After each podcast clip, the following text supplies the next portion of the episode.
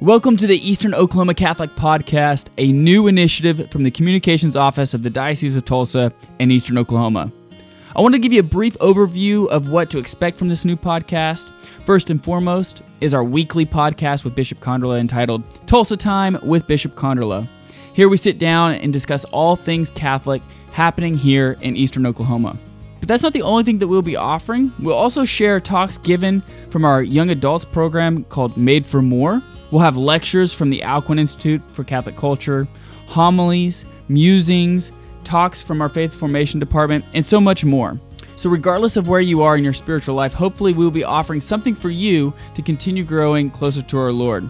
So if you could, please rate and share this podcast, and make sure you share it with your family and friends so we can stay in touch and we can continue evangelizing all of Eastern Oklahoma. May God continue to bless you and your family, and let's all say one Hail Mary for Bishop Konderla, the priests and seminarians of our diocese. Thank you.